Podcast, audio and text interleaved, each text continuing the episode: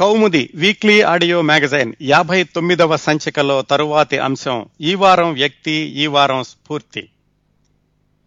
ఈ వారం ఏ వ్యక్తి గురించి మాట్లాడుకుంటున్నామో సస్పెన్స్ లేదు కదా? ఎందుకంటే కౌముది వీక్లీ ఆడియో మ్యాగజైన్ యాభై ఏడవ సంచికలో ఒక ప్రముఖ నవలాకారుడు గురించి మాట్లాడుకోవడం ప్రారంభించాం. యాభై ఏడవ సంచిక యాభై ఎనిమిదవ సంచిక రెండు వారాలుగా ఆ వ్యక్తి గురించి మాట్లాడుకుంటున్నాం. ఈ వారం కౌముది వీక్లీ ఆడియో మ్యాగజైన్ యాభై తొమ్మిదవ సంచికలో ఆ వ్యక్తి గురించిన చిట్ట చివరి భాగం. శరత్ బాబు శరత్ చంద్రగా తెలుగు వారందరికీ పరిచయమైన తెలుగు సాహితీ ప్రియులందరికీ పరిచయమైన ప్రముఖ నవలాకారుడు శరత్ చంద్ర చటోపాధ్యాయ జీవిత విశేషాలు గత రెండు వారాలుగా మాట్లాడుకుంటున్నాం. ఈ వారంతో బహుశా ఈ శరత్చంద్ర చుటోపాధ్యాయ చటోపాధ్యాయ గురించిన జీవన విశేషాలు పూర్తవుతాయనుకుంటున్నానండి. కేవలం బెంగాలీ భాషలోనే తన రచనలన్నిటినీ చేసినప్పటికీ భారతదేశంలోని అన్ని ప్రాంతాల అన్ని భాషల సాహితీ ప్రియుల్ని అలరించిన అలరిస్తున్న గత వంద సంవత్సరాలుగా ప్రముఖ సాహితీకారుడుగా సాహితీ ప్రియుల హృదయాల్లో నిలిచి ఉన్న ఇరవయవ శతాబ్దపు అత్యున్నత నవలాకారుడు శరత్ చంద్ర చటోపాధ్యాయ. తెలుగు వారికి తేలికగా తెలియాలంటే దేవదాస్ నవల సృష్టికర్త శరత్చంద్ర చటోపాధ్యాయ. ఆయన నవలలు ఎంత ఆసక్తికరంగా ఎన్ని మలుపులతో ఉంటాయో ఆయన జీవితం కూడా అంత ఆసక్తికరంగా అన్ని మలుపులతో సాగిద్ది ఆ జీవిత విశేషాలు మూడవ భాగం ఈరోజు తెలుసుకోబోతున్నాం. గత రెండు వారాల్లో ఏం మాట్లాడుకున్నామో ఒకసారి క్లుప్తంగా సమీక్షించుకుని తర్వాత ఈ వారం విశేషాల్లోకి వెళదాం. శరత్చంద్ర చటోపాధ్యాయ బెంగాల్లో హుగ్లీ జిల్లాలో దేవానందపురం అనే ఊళ్ళో పద్దెనిమిది వందల డెబ్బై ఆరులో జన్మించారు. వాళ్ళ నాన్నగారు మోతీలాల్ అమ్మగారు భువనమోహినీదేవి వాళ్ళ నాన్నగారికి అర్హతలన్నీ ఉన్నప్పటికీ ఏమీ ఉద్యోగం చేస్తే చేసేవాళ్ళు కాదు. ఏవో చిన్న చిన్న ఉద్యోగాలు చేయడం ఎక్కడా స్థిరంగా ఉండకపోవడం ఇలా జరుగుతూ ఉండేది. కాకపోతే ఆయన ఏవో రచనలు రాసుకుని ఆయన పెట్లు పెట్టుకునేవాడు ఎక్కడికి పంపించేవాడు కాదు. అవన్నీ శరత్చంద్ర చటోపాధ్యాయ చిన్నతనం నుంచి చదవడం అసంపూర్తిగా మిగిలిపోయిన ఆ రచనలను చూసి ఇలా పూర్తి చేస్తే బాగుంటుందేమో అనుకోవడం అలాంటి అలవాటు వల్ల శరత్చంద్ర చటోపాధ్యాయకి చిన్నప్పటి నుంచి కూడా సాహిత్యం మీద ఆసక్తి ప్రేమ కలిగాయి. ఆయన ఏడు సంవత్సరాల వయసు వచ్చే వరకు దేవానందపురంలోనే ఉన్నారు. ఆ తర్వాత వాళ్ళ నాన్నగారు కుటుంబాన్ని ఆ ఊళ్ళో ఉండి పోషించలేక వాళ్ళ తాతగారి ఊరు బీహార్లో భాగల్పూర్ అక్కడికి వెళ్ళారు. భాగల్పూర్లో శరత్చంద్ర చటోపాధ్యాయ ఆ తర్వాత ఇరవై సంవత్సరాలు అంటే ఆయనకి ఇరవై ఏడవ సంవత్సరం వచ్చే వరకు కూడా ఉన్నారు. ఆ ఇరవై సంవత్సరాల్లో ఆయన జీవితం అనేక మలుపులు తిరిగింది. అక్కడ కూడా వాళ్ళ నాన్నగారు పెద్దగా ఉద్యోగం ఏమీ చేస్తుండేవాళ్ళు కాదు. తాతగారి మీద మేనమామల మీద ఆధారపడాల్సిన పరిస్థితి శరత్చంద్ర చటోపాధ్యాయ ఆయన తమ్ముడు చెల్లెలు అక్క అమ్మ నాన్న అందరూ చిన్నప్పటి నుంచి కూడా చదువులో ఒక మాదిరిగా ఉండేవాడు శరత్చంద్ర చటోపాధ్యాయ కాకపోతే తొంటరి పనులు అల్లరి పనులు మిత్రులు వాళ్ళతో కలిసి తిరగడం ఇలాంటి కార్యక్రమాలన్నీ ఎక్కువగా ఉండేవి.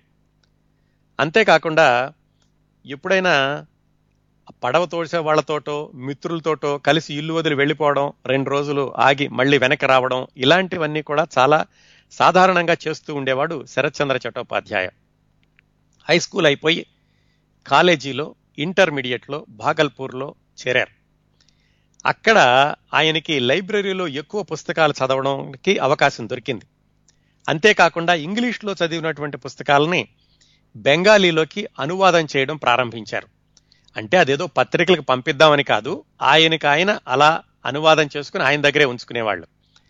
ఆ భాగల్పూర్లో ఉండగానే ఆయనకి పద్దెనిమిది పంతొమ్మిది సంవత్సరాల వయసప్పుడు అక్కడ ఉన్నటువంటి కొంతమంది సాహితీ ప్రియులతో కలిసి ఒక సాహితీ సంస్థ లాంటి దాన్ని ప్రారంభించారు. వాళ్ళందరూ కలిసి ప్రతివారం ఎక్కడో ఒక చోట కలుసుకుని సాహిత్యం గురించి మాట్లాడుకోవడం ఎవరైనా ఏదైనా రాస్తే వేరే వాళ్ళు దాని గురించి వ్యాఖ్యానించడం ఇలాంటి కార్యక్రమాలన్నీ జరుగుతూ ఉండేవి. ఆ సమయంలో అంటే ఈయనకి పద్దెనిమిది పంతొమ్మిది సంవత్సరాల వయసు ఉండగా ఇలాగా సాహితీ ప్రియులతో కలిసి తరచూ సమాస సమావేశం అవుతున్నటువంటి సందర్భాల్లో ఆయన మొట్టమొదటిసారిగా లిఖిత పత్రికలో ఒకటి రెండు కథలు రాశారు. చిన్న చిన్న కథలు. అప్పటికి ఆయన వేరే రచనలు ఎన్ని చేసినా కానీ ఎప్పుడు బయట పెట్టలేదు.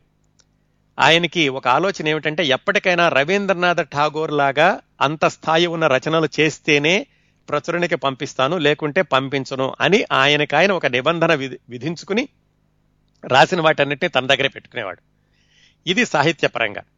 ఆయన వ్యక్తిగత జీవితానికి వస్తే ఇంటర్మీడియట్ రెండో సంవత్సరం చదువుతూ ఉండగా ఇంట్లో మేనమామలతోటి తాతగారితోటి ఏవో విభేదాలు వచ్చి ఇల్లు వదిలేసి వెళ్ళిపోయాడు. ఐదారు నెలలు ఎక్కడెక్కడో తిరిగాడు. తిరిగి మళ్ళీ ఇంటర్మీడియట్ పరీక్ష రాయడానికని వెనక్కి వచ్చాడు వచ్చేసరికి ఫీజు కట్టడానికి ఇరవై రూపాయలు లేక ఆయన చదువు మానేశాడు. అదే సమయంలో వాళ్ళ అమ్మగారు చనిపోయారు. మళ్ళీ నాన్నగారితో ఏవో తగాదాలు వచ్చినాయి. మళ్ళా ఇల్లు వదిలేశాడు.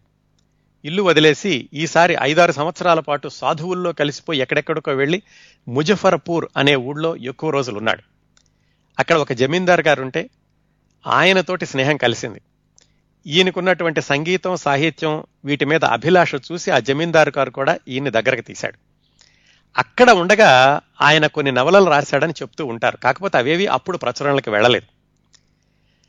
అలా ఐదారు సంవత్సరాలు అయ్యాక పంతొమ్మిది వందల రెండు ప్రాంతాల్లో వాళ్ళ నాన్నగారు చనిపోయినప్పుడు మళ్ళా ఇంటికి వెనక్కి వచ్చాడు.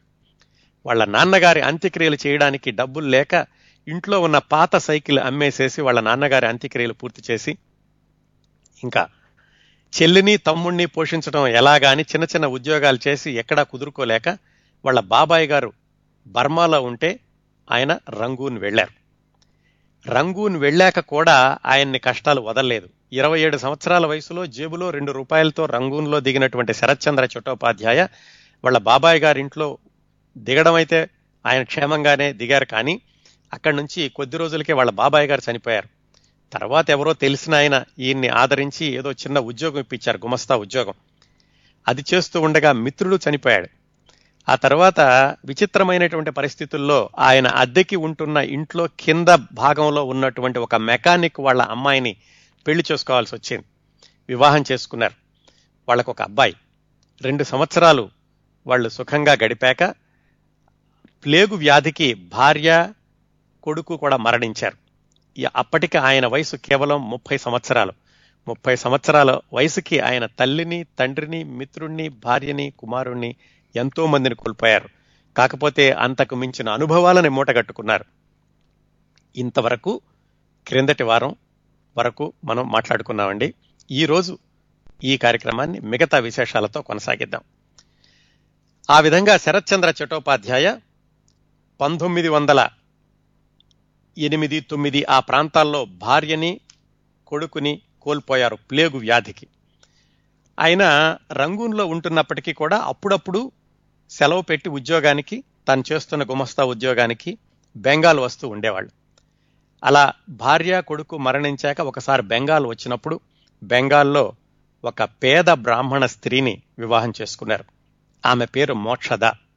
ఆమె పేరు తర్వాత హిరణ్మయి అని మార్చుకుని జీవితాంతం ఆదర్శ దంపతుల్లాగా బ్రతికారు. వివాహం చేసుకుని ఆవిడ్ని బర్మా తీసుకొచ్చారు. ఆయనకి గుమస్తా ఉద్యోగం ఎలాగో ఉంది కదా? అది నడుస్తోంది. ఇలా ఉంటూ ఉండగా ఒక సన్నివేశం జరిగింది బెంగాల్లో. ఈయన బర్మాలో ఉండగా. ఏమిటంటే బెంగాల్లో ఒక పత్రికలో బడదీది అనే నవల సీరియల్గా వచ్చింది. దాని కింద శరత్చంద్ర చట్టోపాధ్యాయ అని ఉంది. బర్మాలో వాళ్ళందరూ అది చూసి ఏమండి మీరే రాశారా అని అడిగారు. ఈయనకి రాసినట్టు కూడా గుర్తులేదు. ఎందుకంటే పది సంవత్సరాల క్రిందట ఆయన బెంగాల్ వదిలి బర్మా వచ్చేసేటప్పుడు ఆయన దగ్గర ఉన్న పుస్తకాలన్నీ ఎవరో మిత్రులకి ఎవరెవరికి ఇచ్చాడో కూడా ఆయన గుర్తులేదు. ఆయన నవ్వే సూరుకున్నాడు. ఏమో నేను రాశానని నాకు రాసినట్టు నాకైతే గుర్తులేదు అన్నాడు. కానీ బెంగాల్లో ఆ బడదీది నవల పెద్ద సంచలనం. ఇలా అడిగారు బర్మాలో ఈయన పెద్ద పట్టించుకోలేదు. ఆ తరువాతి సంవత్సరం ఆయన మళ్ళీ బెంగాల్కి వెళ్ళాడు సెలవు మీద. ఈసారి భార్యతో కలిసి ఇది హిరణ్మయి భార్యతో కలిసి బెంగాల్ వెళ్ళాడు. అప్పటికి ఆయన ఆకారం విచిత్రంగా ఉండేదటండి. రవీంద్రనాథ్ ఠాగూర్ లాగా పొడవుగా జుట్టు అయితే పెంచాడు కానీ దానికి ఎప్పుడు ఒక కుదురుగా దువ్వుకోవడం అలాంటి పని చేసేవాడు కాదు.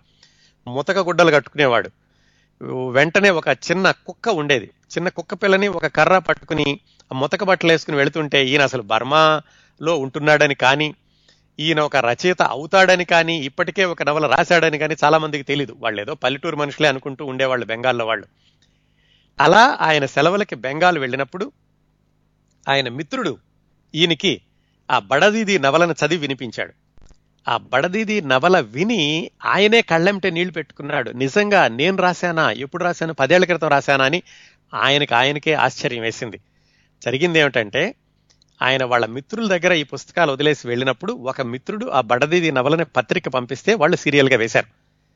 ఆ విధంగా శరత్చంద్ర చట్టోపాధ్యాయ బర్మాలో ప్రవాసంలో గుమస్తా ఉద్యోగం చేసుకుంటూ ఉండగా ఆయన రాసినట్టు ఎప్పుడో రాసినటువంటి నవల మొట్టమొదటిసారిగా బడదీది సీరియల్గా బెంగాల్ పత్రికలో వచ్చి సాహితీ ప్రియులందరినీ కూడా ఎంతగానో ఆకర్షించింది. అప్పుడు ఆయన సెలవులకి బెంగాల్లో ఉండి ఈయనే బడదీది రాసింది అని మిగతా పత్రికల వాళ్ళకి సాహితీ ప్రపంచానికి తెలిసినప్పుడు పత్రికల వాళ్ళందరూ కూడా ఆయన వెంటబడ్డారు. మీరు బర్మాలో ఉంటున్నా సరే మాకు రాసివ్వండి. ఈ బడదీది నవల పాఠకుల్ని ఎంతగానో ఆకర్షించింది. మీలాంటి రచయితల రచనలు ఎక్కువగా రావాలి పత్రికల్లోనూ అని శరత్ బాబుని పదే పదే కోరారు. ఆయనకి ఇష్టం వచ్చినప్పుడు రాసేవాళ్ళు కానీ కావాలని రాయడం అనేది ఎప్పుడు లేదు. అలాగే ఈ నవలలన్నీ ఎప్పుడో రాసి వెళ్ళిపోయారు బర్మాలో. బర్మాలో ఆయన జీవిత రథచక్రాల కింద పడి నలుగుతూనే ఉన్నారు. అందుకని ఈ పత్రికల వాళ్ళకి ఏం చెప్పారంటే సరే చూద్దాంలే అన్నారు అని బర్మా వచ్చేశారు. బర్మాలో ఆయన ఒక చివర అంటే ఆ దేశానికి చివర ఒక అందమైన ఇంట్లో ఉండేవాళ్ళట. అంటే ఎప్పుడు ఒకచోట స్థిరంగా ఉండేవాళ్ళు కాదు ఎప్పుడు మారుతూ ఉండేవాళ్ళు. ఒక ఇల్లు మాత్రం చాలా అందంగా ఉండేది. అంటే ఈయనకి ఎప్పుడు ప్రకృతి సౌందర్యం అంటే చాలా ఇష్టం. భాగల్పూర్లో ఉన్నప్పుడు కూడా ఎక్కువగా ఆ గంగా నది ఒడ్డున ఆయన విహరిస్తూ ఉండేవాడు. ఈ బర్మాలో కూడా అందమైన ఇంట్లో ప్రకృతి ఒడిలో నివసిస్తున్నప్పుడు ఆయనలో ఉన్న మరో కోణం చిత్రకారుడు. అద్భుతమైనటువంటి బొమ్మలేశారు. ముఖ్యంగా మహాశ్వేత అని ఒక పెద్ద పెయింటింగ్ వేశారట. ఇది బర్మాలో ఆయన ఆయన ప్రకృతి ఒడిలో ఉన్నటువంటి ఇంట్లో నివసిస్తున్నప్పుడు. దురదృష్టవశాత్తు ఆ ఇంటికి నిప్పు అంటుకుని ఆ ఇల్లు కాలిపోయింది. ఆ ఇల్లు కాలిపోయినప్పుడు ఈయన వేసిన బొమ్మలే కాకుండా ఈయన రాసినటువంటి చాలా చేతి వ్రాతలు కూడా కాలిపోయినాయట. అది ఒక విషాద సంఘటన ఆయన జీవితంలో బర్మాలో ఉండగా. సో ఇలా జరుగుతోంది. ఈయన బెంగాల్ వెళ్ళొచ్చి ఆయనకి రాసిస్తానులే చూద్దాంలే అనగానే వాళ్ళు వదిలిపెట్టలేదు. వాళ్ళు మళ్ళీ మళ్ళీ ఉత్తరాలు రాయడం ప్రారంభించారు ఈయనకి. దాంతో ఖచ్చితంగా ఎట్లాగైనా సరే వ్రాసి తీరాల తీరాల్సినటువంటి పరిస్థితి. ఇక్కడ బెంగాలీ మిత్రులు కూడా ఆయన్ని పదే పదే ప్రోత్సహించడం మొదలుపెట్టారు. అక్కడ నవల వచ్చింది కదా ఎందుకు రాయవు? రాయడం ప్రార కంటిన్యూ చేయొచ్చు కదా అని. ఆ విధంగా ఆయన బర్మాలో ఉండగానే బెంగాలు పత్రికల్లో ప్రచురించబడినటువంటి ఆయన నవలలు కథలు రాముని బుద్ధిమంతితనం పథ నిర్దేశ్ బిందుగారబ్బాయి ఇలాంటివన్నీ బెంగాల్లో వచ్చినాయి. ఆ బెంగాలు పాఠకులందరికీ కూడా శరత్చంద్ర చటోపాధ్యాయ బర్మాలో ఉంటాడట మనవాడే అద్భుతమైన రచనలు చేస్తున్నాడని పెద్ద సంచలనం. కానీ ఆయన బెంగాల్లో ఉండడని వాళ్ళందరికీ తెలుసు. ఈ విధంగా ఆయన బర్మాలో ఉండగానే బెంగాల్ సాహితీ ప్రపంచంలో అద్భుతమైనటువంటి పేరు తెచ్చుకున్నారు తన రచనలతోటి. ఇక్కడ ఇండియాలో ఉన్నటువంటి మిత్రులు ఈయన పాత రచనలు తీసి పత్రికలకు పంపిస్తుంటే ఈయన చెప్పాట మీరు గుర్తుపెట్టుకోండి అప్పుడెప్పుడో నేను ఒకసారి దేవదాస్ అనే నవల రాశాను. అది మాత్రం పంపించమాకండి పత్రికలకి. ఆ నవల ఎందుకు అప్పుడు ఎందుకు రాశానో కూడా నాకు గుర్తులేదు. అందులో కథానాయకుడు ప్రేమలో విఫలమై తాగుడికి బానిసవుతాడు వేస దగ్గరికి వెళ్తాడు. ఇలాంటివన్నీ నేను బెంగాలీ పాఠకులకి చెప్పడం నాకు ఇష్టం లేదు. మీరు పంపించొద్దు అని మిత్రులందరికీ ప్రత్యేకంగా చెప్పాడట ఆయన.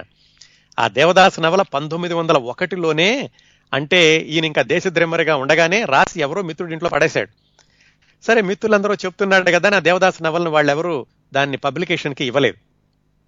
ఇలా ఆయన బర్మాలోనే ఉండి బెంగాల్ పత్రికల్లో ఈ రచనలు నవలలు కథలు వ్రాస్తున్న సమయంలో ఏమైందంటే బర్మాలో ఆయనకి కొంచెం ఆరోగ్యం మందగించింది.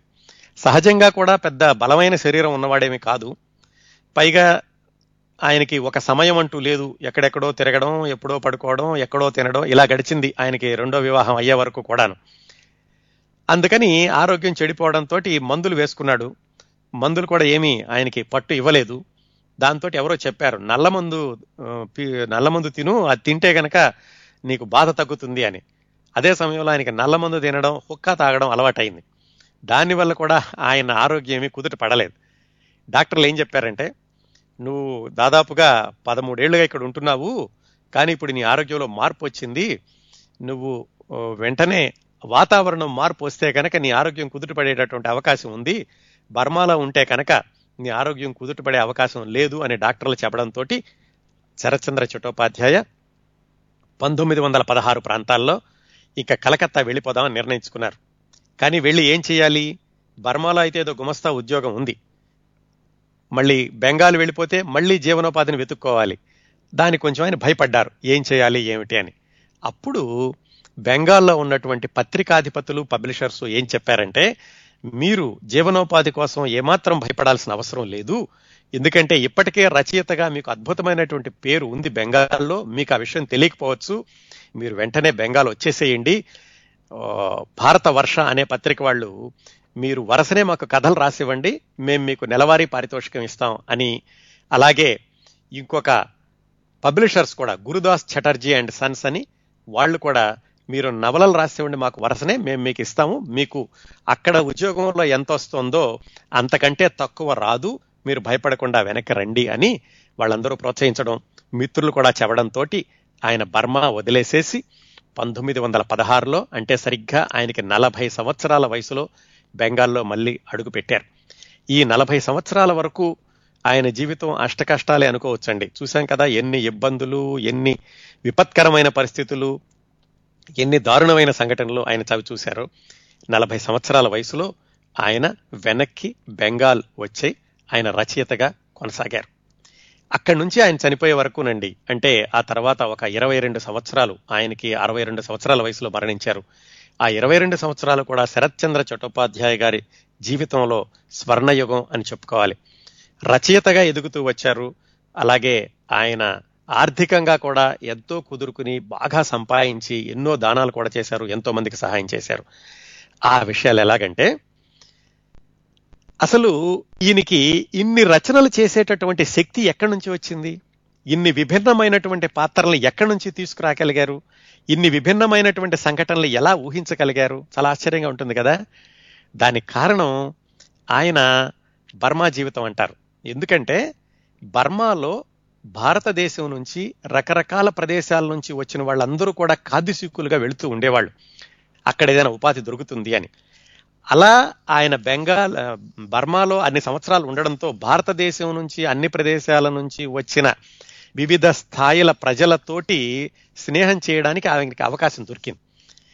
ఆ స్నేహం చేయడమే కాకుండా ఎలాంటి వ్యక్తులనైనా కానీ ప్రేమించాలి అనేటటువంటి దృక్పథం ఆయనకి అలవాటైంది అక్కడ.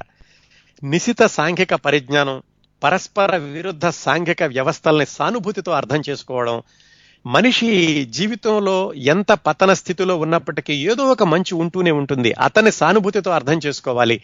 ఇలాంటి మనస్తత్వం అంతా కూడా బర్మాలో ఆయన వివిధ రకాలైనటువంటి ప్రజలతో కలిసి తిరగడం కలిసి స్నేహం చేయడం కలిసి జీవించడం వల్ల వచ్చింది. అందువల్ల శరత్చంద్ర చట్టోపాధ్యాయ గారి నవలలో పదునికి నిశితత్వానికి ఆలోచనకి పాత్ర చిత్రణకి వ్యక్తిత్వాలకి ముఖ్య కారణం ఆయన బర్మాలో గడిపిన జీవితం అని విశ్లేషకులు చెబుతూ ఉంటారు. ఆ విధంగా విలువైనటువంటి అనుభవాలని మూట కట్టుకుని పంతొమ్మిది వందల పదహారులో ఆయన వెనక్కి వచ్చేశారు వచ్చేసరికి బెంగాల్లో అప్పటికే ఆయన రచనలన్నీ కూడా ఎంతో ప్రాముఖ్యత పొంది ఉన్నాయి. ప్రజలందరూ కూడా పాఠకులందరూ కూడా ఎంతో ఆసక్తితో చదువుతున్నారు. ముఖ్యంగా వాళ్ళకి ఏమి నచ్చిందంటే ఈయన రచనలో ఉన్నటువంటి సున్నితత్వం. ముఖ్యంగా స్త్రీ హృదయాలని ఆయన ఎక్స్రే తీసి వ్రాసినటువంటి విధానం. ఆయన కథల్లో కనిపించేటటువంటి అతి సామాన్యమైన పాత్రలు. మన చుట్టూ ఉన్నటువంటి పాత్రలే నవల్లో కూడా ఉన్నాయి అనిపించేటటువంటి కథనాలు. అలాంటివన్నీ కూడా అలాంటి వాటివన్నింటి వల్ల కూడా ఆయనకి బెంగాల్ పాఠకుల్లో అత్యంత ప్రజాదరణ లభించింది. అక్కడి నుంచి మొదలుపెట్టి ఆయన తర్వాత సంవత్సరాల్లో రాసిన నవలలు చెప్పుకోవాలంటే చరిత్రహీన్ శ్రీకాంత్ నాలుగు భాగాలుగా రాశారు. శ్రీకాంత్ని దత్త గృహదహనం అలాగే పథేర్ దాబి శేషప్రశ్న విప్రదాస్ విరాజ్ బాహు ఇలాంటి నవలన్నీ రాశారండి. ఏ ఒక్క నవలైనా చాలు ఆయనకి సాహిత్యంలో శాశ్వతత్వం కనిపించడానికి అని విశ్లేషకులు చెప్తూ ఉండేవాళ్ళు. నిజానికి ప్రతి నవల కూడా శరత్ బాబు గారు రాసిన నవల. ఇప్పుడు వంద సంవత్సరాల తర్వాత కూడా ఆసక్తికరంగా సాహితీ ప్రియులందరూ అన్ని భాషల్లోనూ చదువుతున్నారంటే ఊహించుకోండి. ఎంత అద్భుతమైనటువంటి రచనలు వంద సంవత్సరాల క్రిందటే ఆయన చేశారు. ఈయన రాకతోటి బెంగాలీ సాహిత్యంలో ఒక నూతన శకం ఆరంభమైందని చెప్పుకోవచ్చండి. అలాగే శరత్ బాబు గారి నవలలు బెంగాలీ సాహిత్యంలో సంచలనం విప్లవం అని చెప్పలేం కానీ ఒక విధమైన ఆత్మీయత జల్లులు కురిపించాయి. మహిళలకి ముఖ్యంగా ఎవరైనా మనల్ని ఇంతగా అర్థం చేసుకున్నారు మన అంతరంగాల్ని ఇంత సున్నితంగా ఆయన నవలల్లో చిత్రించగలుగుతున్నారు ఎవరైనా అని శరత్ బాబు గారి గురించి తెలుసుకుని ఆయన్ని ఆదరించి అభిమానించి ప్రేమించి పూజించి గౌరవించారు. ముఖ్యంగా మహిళా పాఠకుల్లో ఆయనకి అత్యంత ఆదరణ లభించింది. ఇలా ఆయన బెంగాల్లో నవలలు రాస్తూ ఉన్నప్పుడు ఆయనకి అంతర్జాతీయ తప్పనిసరిగా అంతర్జాతీయ పురస్కారం కానీ అంతర్జాతీయ గుర్తింపు కానీ లభిస్తుందని బెంగాలీ పాఠకులందరూ అనుకుంటూ ఉండేవాళ్ళు. నిజానికి ఆయన రాసిన శ్రీకాంత్ అనే నవలని పంతొమ్మిది వందల ఇరవై రెండు ఇరవై మూడు ప్రాంతాల్లోనే ఆక్స్ఫర్డ్ యూనివర్సిటీ వాళ్ళు ఇంగ్లీషులోకి అనువాదం చేశారు. అక్కడి నుంచి అది ఫ్రాన్స్లో కూడా వెళ్ళిందని ఒక వార్త. ఇవన్నీ వాళ్ళ మిత్రులందరూ చెప్పి చూసావా శరద్దా నీ మూల నీవు రాసినటువంటి రచనలు ప్రపంచంలో ఇతర ప్రాంతాల వాళ్ళని కూడా ప్రభావితం చేస్తున్నాయంటే ఆయన చెప్పిన సమాధానం ఏమిటంటే ఏదో నాకు తెలిసింది రాశాను కానీ నిజంగా దాంట్లో అంత విలువ ఉంది అంతమందిని ఆకర్షిస్తుందంటే సంతోషమే కానీ నేనేదో గొప్ప పని చేశానని నేమీ గర్వపడటం లేదు అని చాలా సాధారణంగా మామూలుగా చెప్పేవాడట ఆయన. ఇంకో ప్రత్యేక గుణం శరత్చంద్ర చట్టోపాధ్యాయులో మనం గమనించాల్సింది ఏంటంటే ఆయన బర్మా నుంచి బెంగాల్ వెనక్కి వచ్చేశాక మళ్ళా ఏ ఉద్యోగంలోనూ చేరలేదు. ఆ రోజుల్లో అంటే పంతొమ్మిది వందల పదహారు పంతొమ్మిది వందల ఇరవై ఆ ప్రాంతాల్లో ఒక వ్యక్తి ఎలాంటి ఉద్యోగము చేయకుండా కేవలం రచనల మీదే బ్రతకడం రచయిత రచయిత ఆసక్తినే వృత్తిగా చేసుకోవడం అనేది చాలా చాలా అరుదు. అప్పుడే కాదండి తర్వాత కూడా రచననే వృత్తిగా చేసుకున్న వాళ్ళు చాలా తక్కువ మంది కనిపిస్తూ ఉంటారు. ముఖ్యంగా శరత్ బాబు గారి సమయంలో అయితే ఎవరూ కూడా పూర్తి కాలం రచయితగా ఉండేవాళ్ళు కాదు. వాళ్ళకి వేరే వ్యాపకాలు ఉండేవి ఉదాహరణకి బెంగాల్లో మైకేల్ మధుసూదన దత్ అని ఆయన చాలా ప్రసిద్ధి పొందిన సాహిత్యకారుడు.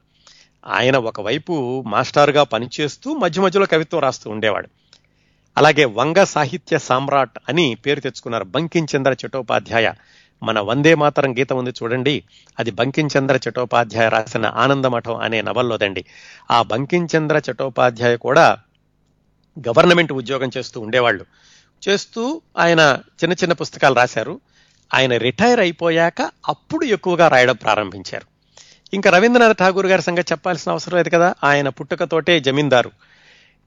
చెప్పొచ్చేది ఏమిటంటే వీళ్ళందరూ కూడా బెంగాలీ సాహిత్యంలో పేరు తెచ్చుకున్నటువంటి రచయితలందరూ కూడా కేవలం రచనల మీదే బ్రతికిన వాళ్ళు కాదు. వాళ్ళకి వేరే ఉద్యోగాలు ఉండేవి పక్కన రచనలు చేస్తూ ఉండేవాళ్ళు. వాళ్ళకి భిన్నంగా శరత్చంద్ర చట్టోపాధ్యాయ కేవలం రచనల మీదే బ్రతుకుతూ రచననే వృత్తిగా చేసుకుని ఇరవై రెండు సంవత్సరాలు ఆయన కొనసాగారు. అది ఆయన ప్రత్యేకత. ఆ తర్వాత రోజుల్లో కూడా ఇంతకుముందు చెప్పుకున్నట్టుగానే చాలా తక్కువ మంది రచననే వృత్తిగా చేసుకుని బ్రతికిన వాళ్ళు. ఎందుకంటే రచననే వృత్తిగా చేసుకోవాలంటే నెల నెల ఆదాయం ఉండాలి. ఆయనకి ఆ ఉద్యోగంలో ఉన్నటువంటి భద్రత రచయితగా ఉండాలి. పైగా ఊరికే రావు కదా డబ్బులు రచనలు రాస్తూ ఉండాలి. రచనలు కూడా మరి ఆ విలువలున్న రచనలు పాఠకుల్ని ఆకర్షించేటటువంటి రచనలు ఆయన కంటిన్యూస్గా కొనసాగిస్తూ ఉండాలి. ఉంటేనే ఆదాయం వస్తుంది. ఇంత ఉండాలంటే ఆయనలో ఎంత ప్రతిభ ఎంత సృజనాత్మకత ఉండాలో ఆలోచించండి. అదే శరత్చంద్ర చట్టోపాధ్యాయ గారు ఇరవై రెండు సంవత్సరాలు రచయితగా కొనసాగడానికి ఆయనలోని సృజనాత్మకత ఆలోచన ఆయన యొక్క రచన వైశిష్ట్యం కారణాలండి. ఆయన బర్మా వదిలేసి బెంగాల్ వచ్చేటప్పుడు చాలా భయపడ్డారు మరి ఉద్యోగం ఉంటుందో ఆదాయం ఉంటుందో లేదో అని అనుకున్నాం కదా. ఆయనకి బర్మాలో మొట్టమొదటి ఉద్యోగం ముప్పై రూపాయలకి దొరికిందండి. ఆ తర్వాత ఇంక్రిమెంట్లు అలా అలా వచ్చి ఆయన బర్మా వదిలే సమయానికి తొంభై రూపాయల నెల జీతం పది రూపాయల ఎలవెన్స్ మొత్తం కలిసి వంద రూపాయలు వచ్చింది. అందుకని ఆయన బర్మా వదిలి బెంగాల్ వచ్చినప్పుడు రచయితగా జీవిద్దాం అనుకున్నప్పుడు నెలకి వంద రూపాయలు వస్తే చాలు అనుకున్నాడు ఆయన. బెంగాల్ వచ్చి ఆయన రచనలు చేసి పత్రికలకు పంపించి అలాగే పబ్లిషర్స్కి ఇచ్చి ప్రారంభించాక నెలకి వంద రూపాయలు కాదండి ఐదు వందల రూపాయలు పైగా వచ్చేది ఆయనకి. అంత డిమాండ్ ఉండేది ఆయన నవలలకి. ఒక ఉదాహరణ చెప్పాలంటే పధేర్ దాబి అని ఆ నవల ఆయన పంతొమ్మిది వందల ఇరవై ఐదు ఇరవై ఆరు ప్రాంతాల్లో రాశారు. అది మూడు రూపాయలు ఆ రోజుల్లో పంతొమ్మిది వందల ఇరవై ఆరులో. మూడు రూపాయలు వెల పెడితే మొట్టమొదట రోజున మార్కెట్లోకి విడుదలైనప్పుడు వెయ్యి ప్రతులు అమ్ముడుపోయినాయి. పదేర్ ధాబి అనే నవల శరత్చంద్ర చట్టోపాధ్యాయ పంతొమ్మిది వందల ఇరవై ఆరులో మూడు రూపాయల వెలతో బయటకు వచ్చిన నవల వెయ్యి కాపీలు మొట్టమొదటి రోజు అమ్ముడైపోయినాయి. మొట్టమొదట ప్రచురణకి మూడు వేల కాపీలు అచ్చు వేస్తే నెల రోజుల్లో మూడు వేల కాపీలు అయిపోయి రెండో నెలకి మళ్ళీ పునర్ముద్రణకు వచ్చింది. ఇందులో గమనించాల్సింది శరత్చంద్ర చటోపాధ్యాయ రచయితగా ఆయన ఉన్నటువంటి ప్రతిభే కాకుండా ఆ బెంగాలు సాహిత్య ప్రియులు ఆయన్ని ఆదరించినటువంటి విధానం. ఊరికే ఆదరించరు కదండి ఆ రచనల్లో ఏదో ఉండాలి వాళ్ళనికి ఐడెంటిఫై చేసుకునేది. అంతగా ఆయన వ్రాయగలిగారు. ఆ వ్రాసేటటువంటి గుణాన్ని ఆయన కొనసాగించగలిగారు జీవితాంతం. ఇది ఒక చిన్న ఉదాహరణ. ఆయన రచనలకి ఎంత డిమాండ్ ఉండేది అనడానికి. దేశబంధు చిత్తరంజన్ దాస్ అని మీరు వినే ఉంటారు. బెంగాల్లో ఉన్నటువంటి ప్రముఖ రాజకీయ నాయకుడు ఆయన సాహిత్యకారుడు కూడా. ఆయనకి నారాయణ అనే ఒక పత్రిక కూడా ఉండేది. ఆ పత్రికకి కథ పంపించమని శరత్ చంద్ర చట్టోపాధ్యాయని అడిగారు. సరే శరత్ చంద్ర చట్టోపాధ్యాయ మిగతా పత్రికలు పంపించినట్టుగానే ఆ నారాయణ అనే పత్రిక కూడా చిత్తరంజన్ దాస్ గారికి పంపించాడు. ఆయన కథ చదివి ఈ కథకి నేను వెలకట్టలేను. అందుకని ఎంత పారితోషికం ఇవ్వాలో నాకు తెలియటం లేదు. ఎంత కావాలంటే అంత తీసుకోండి అని ఒక బ్లాంక్ చెక్ పంపించాడు. నిజానికి అప్పటికి చిత్తరంజన్ దాస్ గారు బాగా ఉన్నాయనే. పత్రిక కూడా బ్రహ్మాండంగా నడుస్తుంది. శరత్చంద్ర చట్టోపాధ్యాయ బ్లాంక్ చెక్ మీద ఎంత వేసుకున్నా ఆయన అడిగేవాడు అడిగేవాడు కాదు. ఎందుకంటే ఇవ్వగలిగేటటువంటి స్థాయి స్తోమత ఆయనకుంది. తీసుకోగలిగేటటువంటి అర్హత శరత్ బాబుకు ఉంది కానీ శరత్చంద్ర చట్టోపాధ్యాయ ఆ బ్లాంక్ చెక్ మీద మిగతా పత్రిక వాళ్ళు కథకి తనకి ఎంత పారితోషికం ఇస్తారో అంత మాత్రమే వేసి తీసుకున్నాడు ఆయన. అంత నిజాయితీగాను ఉండేవాళ్ళండి. ఆయన కథలో ఉన్నటువంటి పాత్రలు ఎంత మంచిగా ఉండేవో ఈయన వ్యక్తిత్వం కూడా అంత మంచిగా ఉండేది. ఇది ఆయన ఇరవై సంవత్సరాల్లో రచయితగా ఎదిగిన వైనం. ఆయనలో ఇంకొక కోణం ఉందండి. శరత్చంద్ర చట్టోపాధ్యాయ రచయితగా ఉన్నత శిఖరాల మీద అధిరోహించిన రోజుల్లోనే ఆయన సహజంగానే ఆ సమకాలీన సమాజంలో ఉన్నటువంటి రాజకీయ పరిస్థితుల్ని ఆయన వదిలేయలేకపోయాడు. రాజకీయ పరిస్థితులకి ప్రభావితం కాకుండా ఉండలేకపోయాడు. ఎందుకంటే స్వాతంత్ర్యోద్యమం చాలా ఉధృతంగా సాగుతున్నటువంటి రోజులు పంతొమ్మిది వందల ఇరవై ఐదు ముప్పై అంటే. అందుకని ఆయన రాజకీయాల్లో కూడా చాలా చురుగ్గా పాల్గొన్నాడు. నిజానికి కొన్ని నెలల పాటు ఆయన కలం పట్టుకోకుండా కేవలం చరఖా పట్టుకోవడం అలాగే స్వాతంత్రోద్యమంలో జరిగేటటువంటి ఉపన్యాసాలకు వెళ్ళడం అక్కడ రాసినటువంటి ఉపన్యాసాలు చదవడం ఇలాంటివన్నీ చేసేవాడు. ఆయనకున్నటువంటి అభిమానులు అందరూ అన్నారట ఏమండి మీరు రాయడం మానమాకండి మీరు సాహిత్యాన్ని వదిలేయొద్దు అంటే సాహిత్యం ఎంత ముఖ్యమో రాజకీయాలు కూడా అంత ముఖ్యం దేశ స్వాతంత్ర్యం కూడా అంత ముఖ్యం అని చెప్పి ఆయన రాజకీయాల్లో కూడా చాలా చురుగ్గా పాల్గొన్నారు. ఆయనకు ముందు నుంచి కూడా ఉన్నది ఏంటంటే ఏదైనా ఒక పని మొదలు పెడితే దాంట్లో పూర్తిగా మునిగిపోవడమే అంటీ ముట్టనట్టు ఉండడం ఆయనకి చేత కాదు. రాజకీయాల్లోకి వెళ్ళినప్పుడు కూడా ఆయన దాంట్లో పీకల్లోతు వరకు మునిగిపోయారు. ఆయన హౌరా జిల్లా కాంగ్రెస్ కమిటీ అధ్యక్షుడిగా చేశారు.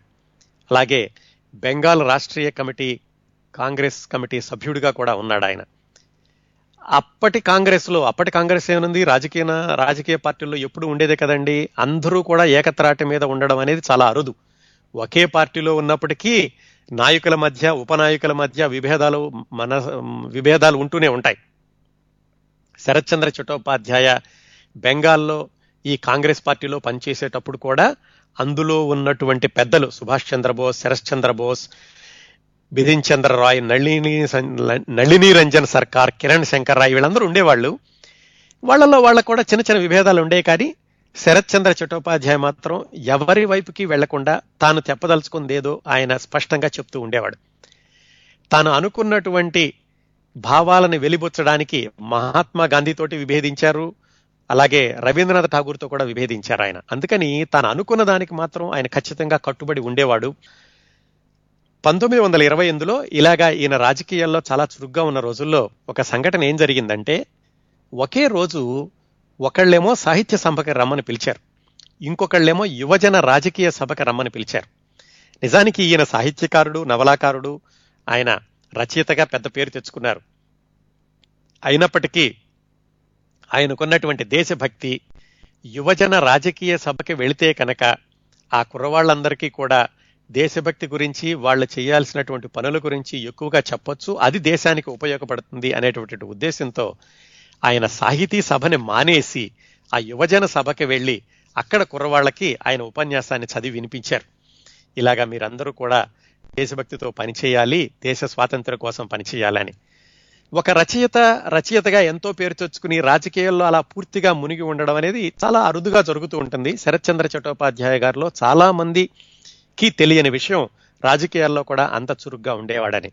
ఒకవైపు కథలు నవలలు రాస్తూ కూడా శరత్చంద్ర చట్టోపాధ్యాయ ఆ రోజుల్లోనే మహాత్మాజీ అని హిందూ ముసల్మానుల సమస్య అని స్వరాజ్య సాధనలో స్త్రీలు యువజన విప్లవం ఇలాంటి రాజకీయ వ్యాసాలు కూడా చాలా రాశారు. అది ఒక కోణమండి శరత్చంద్ర చట్టోపాధ్యాయ గారిలోను. అయితే మరి ఇంతమంది అభిమానులు ఉండేవాళ్ళు శరత్చంద్ర చట్టోపాధ్యాయ గారికి ఎవరూ ఆయన విమర్శించలేదా?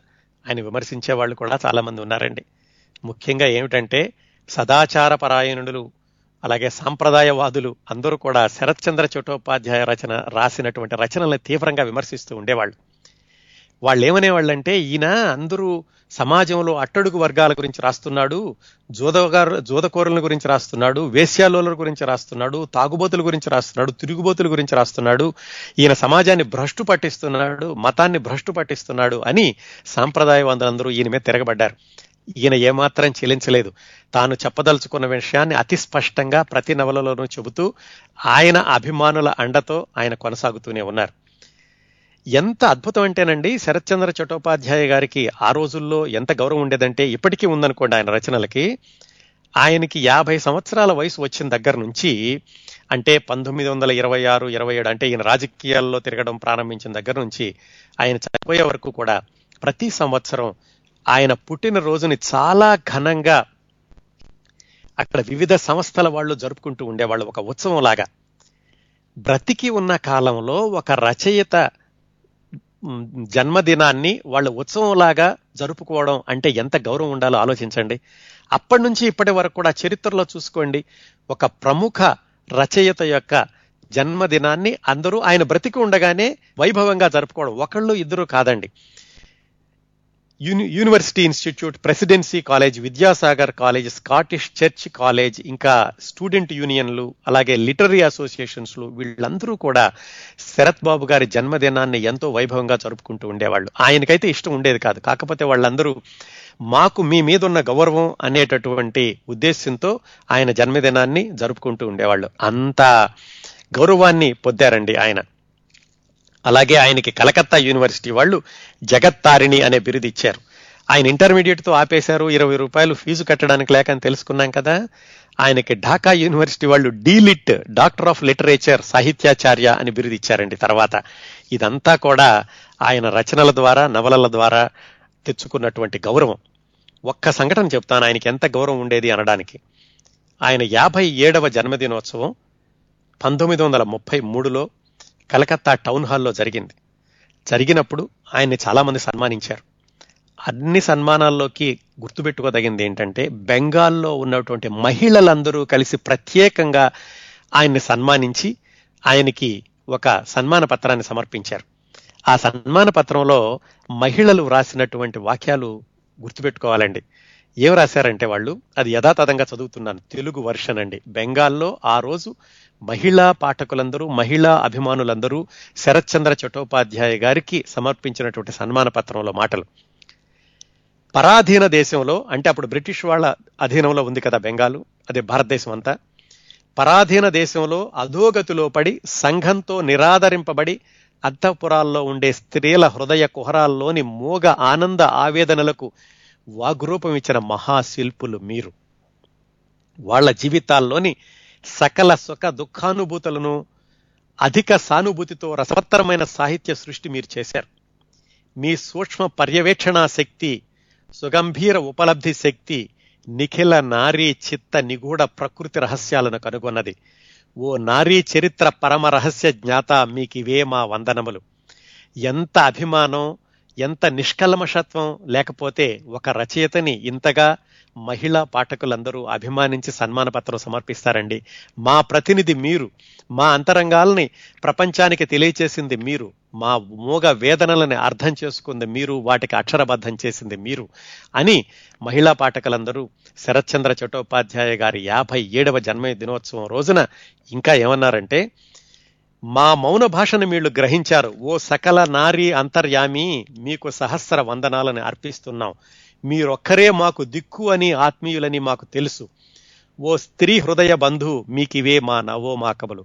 ఏ దేశంలోనైనా ఎప్పుడైనా ఒక రచయితని మహిళలందరూ కలిసి ఇంతగా మరి అంతకు ముందు అభిమా అంతకు ముందు గౌరవించారో అభిమానించారో సన్మానించారో లేదో తెలీదు. తర్వాత కూడా జరిగిందో లేదో తెలియదు కానీ ఆ క్షణం మాత్రం మహత్తరమైన క్షణం. అప్పుడే కాకుండా ఆ తర్వాత కూడా మహిళలందరూ కూడా మా ప్రతినిధి శరత్ బాబు మా మా బాధలన్నింటినీ కూడా శరత్ చంద్ర చట్టోపాధ్యాయ నవలలో చిత్రీకరించారని గౌరవిస్తూనే ఉన్నారండి. దానికి ఆయన సమాధానం ఏం చెప్పారో తెలుసా అండి? అంత సన్మానం జరిగినప్పుడు మీరు నాకు సన్మానం చేస్తున్నారు కానీ ఇది నాకు చేస్తున్న సన్మానం అనుకోవటం లేదు. నేను చేసిన సాహిత్య సేవకు మీరు చేస్తున్న సన్మానం మాత్రమే. నేను చాలా పేద కుటుంబంలో పుట్టాను. పొట్ట పట్టుకుని పరాయి దేశం వెళ్ళాను. మీరందరూ భరించలేనటువంటి వ్యక్తిత్వాలు ఉన్న వ్యక్తులతో నేను కలిసి జీవించాను వాళ్ళతో కలిసి తిరిగాను. సమాజంలో అట్టడుగు వర్గాల వాళ్ళతోటి కలిసి తిరిగినప్పుడు నేను చెడిపోయానన్నారు. నాకు చదువుకోవడానికి కూడా అవకాశం లేక చదువు మధ్యలో మానేశాను. మా నాన్నగారి అంత్యక్రియలు చేయడానికి లేక ఇంట్లో సైకిల్ అమ్ముకున్నటువంటి దుర్భర పరిస్థితి. ఇలాంటి పరిస్థితుల్లో నుంచి వచ్చానని చెప్పుకోవడానికి నేను ఎప్పుడూ మొహమాట పడడం లేదు. అందరూ కూడా నేనేదో చెడిపోయిన వాడిని చెడిపోయిన వాళ్ళతో తిరుగుతున్నాను అనుకున్నారు కానీ అవన్నీ నాకు ఇచ్చినటువంటి విలువైన అనుభవాలే ఇప్పుడు నా సాహిత్యంలో పొందుపరుస్తున్నాను. ఇది మరి సమాజానికి కీడు చేస్తుందో మేలు చేస్తుందో మీరే నిర్ణయించాలి. మీరు అభిమానిస్తున్నారంటే ఇవన్నీ నా నవలల్లోని పాత్రల్ని అభిమానిస్తున్నట్టుగా నేను భావిస్తున్నాను అని ఆయన అంత వినయంగా సమాధానం చెప్పారండి తన సన్మానించిన వాళ్ళకి. ఇంకా శరత్చంద్ర చట్టోపాధ్యాయ గారి వ్యక్తిత్వం విషయానికి వస్తే అందరికీ సహాయం చేస్తూ ఉండేవాడు. శరత్చంద్ర చోపా చట్టోపాధ్యాయ గారికి ద్వితీయ వివాహం అయ్యాక పిల్లలు లేరండి. మొదట భార్యకి బాబు వాళ్ళిద్దరూ చనిపోయారు ప్లేగు వ్యాధితోటి. తర్వాత రెండో వివాహం చేసుకున్నాక ఆయనకి పిల్లలు లేరు. అందుకని ఆయనకి వచ్చినటువంటి పారితోషికంలో నుంచి అందరికీ సహాయం చేస్తుండేవాళ్ళు ఎంత ఉదారంగా ఉండేవాళ్ళంటే ఈయన రాసిన నిష్కృతి అనే కథని దిలీప్ కుమార్ రాయ్ అనే ఆయన ఇంగ్లీష్లో రాశాడు. ఇంగ్లీష్లోకి అనువాదం చేసినందుకు ఈయన ఆ దిలీప్ కుమార్ రాయ్కి కృతజ్ఞతలు చెప్పడానికని ఆ రోజుల్లో అంటే పంతొమ్మిది వందల ఇరవై రెండు ఇరవై మూడు ప్రాంతాల్లో ఒక పోర్టబుల్ టైప్ రైటర్ కొని ఇచ్చారటండి. అలాగే ఈయన చిన్నప్పుడు అంటే భాగల్పూర్లో తనతో కలిసి సాహిత్య సభలు జరిగిన వాళ్ళకి చాలా విలువైనటువంటి విదేశీ పెన్నుని బహుకరిస్తే వాళ్ళు వెనక్కి పంపించారట. శరత్ బాబు గారు ఈ పెన్నుతో మేము రాయలేము. ఇది కేవలం పెన్ను కాదు మీరు మాకు ఇచ్చినటువంటి అత్యంత విలువైన కానుక ఈ కానుకతో మేము రాయడానికి భయంగా ఉంది అని వెనక పంపిస్తే ఈయన మళ్ళీ మామూలుగా రాసే పెన్ను వాళ్ళకి ఇచ్చారట.